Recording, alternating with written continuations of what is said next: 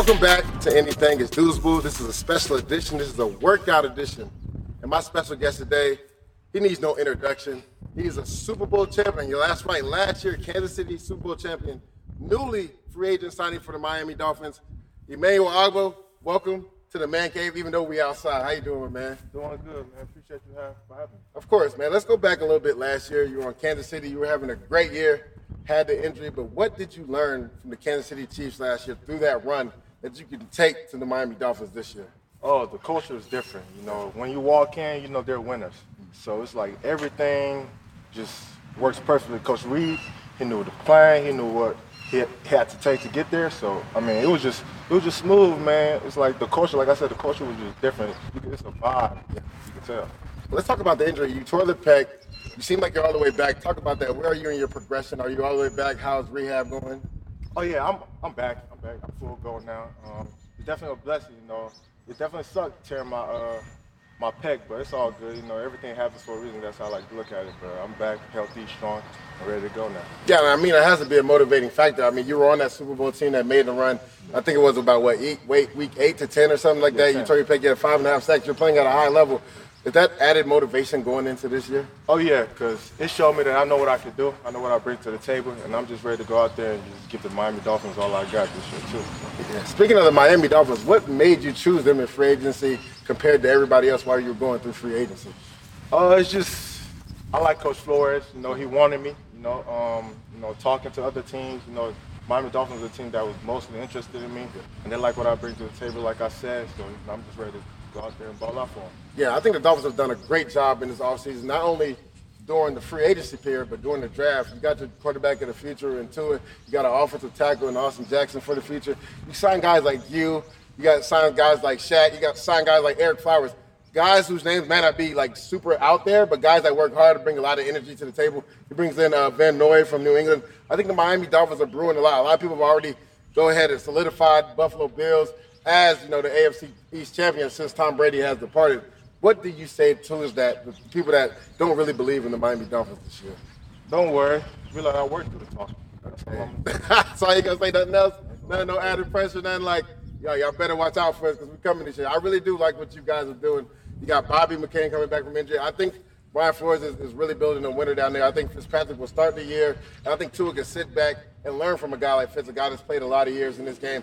He was my teammate before. I'd go to the foxhole with that guy any, anywhere because he's gonna, when the game's on the line, he's gonna let it go. He doesn't play timid or anything, and you love to have a quarterback like that. So let's talk about this coronavirus. We've been in the quarantine and things are starting to lax in the U.S. What have you been doing to keep busy during this quarantine? Uh, training with you, man. training with you, you know, getting back Yeah. right, doing good position work, um, finalizing my skill, you know, because I was off for a little bit, so I needed that D line work, and appreciate you for Oh, of this. course, man. We're gonna, we're gonna keep working and get we're gonna get better out here. We're gonna keep working and keep better. I feel like we'd be remiss if we didn't talk about what is going on in this country, the social injustice, the death of George Floyd was, was something that really struck the nation, and it's something that sucks to say, but it's been common in our nation. What do you think needs to change when it comes to social injustice, or, or just police being held to a different accountability? I feel like yeah, the police need to be accountable, you know, for their actions, just like the citizens of the United States. And I wouldn't say I just I, I don't agree with the looting part because I it's not just us that's looting. Yeah. But I know it's an ulterior motive for people that Yeah, loot. exactly. But like, do this because of George Floyd. Don't do this because you want to go get the designer purse, you know, 100%. the Gucci shoes that you want. Like, I know I get that all that is replaceable, but you know, remember why we're doing this. You know, that's that's all I'm saying. Just remember why we're doing it. We're doing this because George Floyd. Exactly, and I and I would urge people to actually pay attention to who's actually starting the riot and looting and looting. As he alluded to, there's ulterior motives out there. There's there's political aspirations for for a lot of groups. They're sending people. If you look at Minnesota, a lot of people that were arrested that first night. I think the governor said 80 to 90 percent of them weren't even from the state or in that area.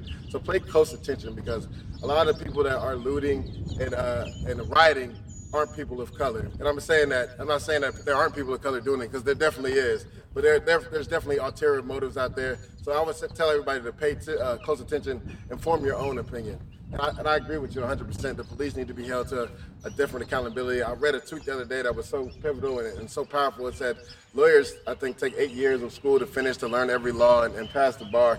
But the police, when they go to police academy, only go for a couple of months. And I think there's a big disconnect there because how can you learn the law and make split second decisions if you've only been in in academy for a couple months and you, you're fresh out of academy and you got to make these life changing, life pivotal decisions. But yet, a lawyer has to go into a courtroom and learn years of law books and know what, what is going on for them to defend or persecute somebody else. So I think there's a big disconnect there. I think the police are there to protect us as well and you know enforce the laws, but there's a disconnect there because they need to be held to a higher standard because they are there also to protect, not just enforce the laws. So I would urge everybody, this is the time to organize, go out, vote. I'm not just talking about in the presidency. Go vote at the councilman uh, level. Go vote senators, governors. These are people that are going to be put in office. If you want somebody that, if you think somebody is in office right now that you really don't agree with, that isn't like-minded like you, try to find somebody that is, somebody that's going to make effective change when it comes to social injustice and other issues that you take offense to. This is the time right now to organize, come together, go out there and vote. E-Man, let's talk about you off the field. What does E-Man like to do off the field? Uh, see, I'm kind of, I'm a very low key person. You know, I'm just a chill guy. You know, but uh, I don't know, I like playing Call of Duty Warzone. I'm on Warzone hard. You know, you know, I'm just doing my thing. You know, playing Call of Duty. You know, watching movies. You know, just trying to buy my time doing the sport. And, Yeah, I've been trying to get into to the Warzone, man. I, I'm more of a, a TDM guy, um, so it's been hard for that, that transferring over to Warzone. I played like maybe two games, and I just I'm just not into it. I mean, FIFA's a big game for me too, so that's another thing I've been doing besides you know training and doing the podcast and media and stuff. So that's something I've really been catching up on. FIFA's like soccer. Anybody knows me, soccer's my favorite sport. Yeah, people like, but you played in the NFL for ten years. Yeah, I love football, but our favorite sport is soccer, hands down. I grew up playing that before I played football. So like playing FIFA is, is really brought a little bit of joy back to my life. It's, it's something I could do in the, the, the limited downtown that I have. But uh, you know, you're back down here in South Florida. You know, I know you trained here the last couple of years You're with the Dolphins. I mean, you, you don't want to get into the fishing, getting in the water, nothing like that. I actually never been fishing before. Yes, I know. Oh, we about to fix that. I know. I know. We about been to fishing. fix I that. definitely want to go fishing. Uh, I like getting on boats. You know, Mm-hmm. just, like Lowe's got a boat. You know, I get on, hop on with him sometimes. But uh, yeah, I just, I don't like I said, I'm chill. You know, I like to go top golf. You know, Mm-hmm. That's when good. it, when That's it opens up. You know, I don't know if it is yet, but Let's talk about your team, Oklahoma State. You know, um, it's a big year for you guys coming up. You know, everybody's already penciled Oklahoma as winning it. What what this be the third time in a row? or something? I know it's kind of salty to you. Third Yeah. time in a row winning the Big is know, the Big Big Twelve. 12, what do you think Coach Gundy and them can do to change that over and in, in, that, that dominance by Oklahoma this year? Well, we got a good young quarterback. We got a good running back. Uh, we got good defense. Uh, we got we got good key pieces, and I feel like this got to be the year. This got to be the year for, for a good change. You know, tired of hearing oh you win. tired of hearing oh you win Big 12 championship. But this year. I feel like this our year to win that. Okay, this is a perfect segue into the next session. I don't know if you've ever watched the podcast. You probably have, but I have a segment called Do's and Don'ts. So I will give you three statements, and with each statement, you'll give me a do's or a don't. When you say do's, you say why you agree with it and explain why. And if you say don't, you explain why you don't agree with it. So you ready for do's and don'ts? Yep. Oh yeah. Okay, so the first do's is Oklahoma State will win the Big 12. It's a perfect segue this year and dethrone Oklahoma. Dude. And why is that? Because we got the right pieces, like I said. And, uh, shit. I feel like we we got the we got, we got the right talent, and we're ready to go. You know? Next statement. The Miami Dolphins will surprise everybody and make a playoff run this year. dudes and don'ts. And I know it's kind of have to say dudes, Yeah. but I want you to explain why. I stated some of the pieces you guys have added, but you go into detail of why you think the Miami Dolphins, if you do agree with it, will make a playoff run this year.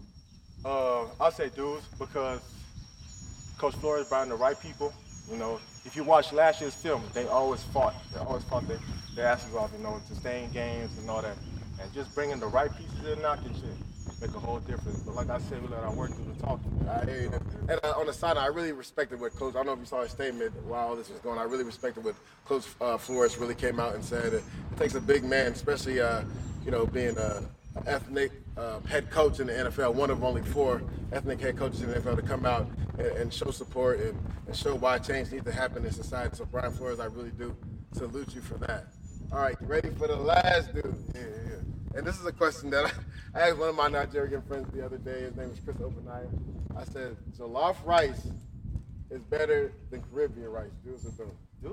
Why is it dudes, though? Because I'm African and I grew up eating jollof rice. And I But you down here in Florida now. I know that's Eh. fine. That's fine. I had my mom ship some rice. I had my mom make some rice. I know some African restaurants out here that I probably have to go try some. Definitely. What what makes the jollof rice so good?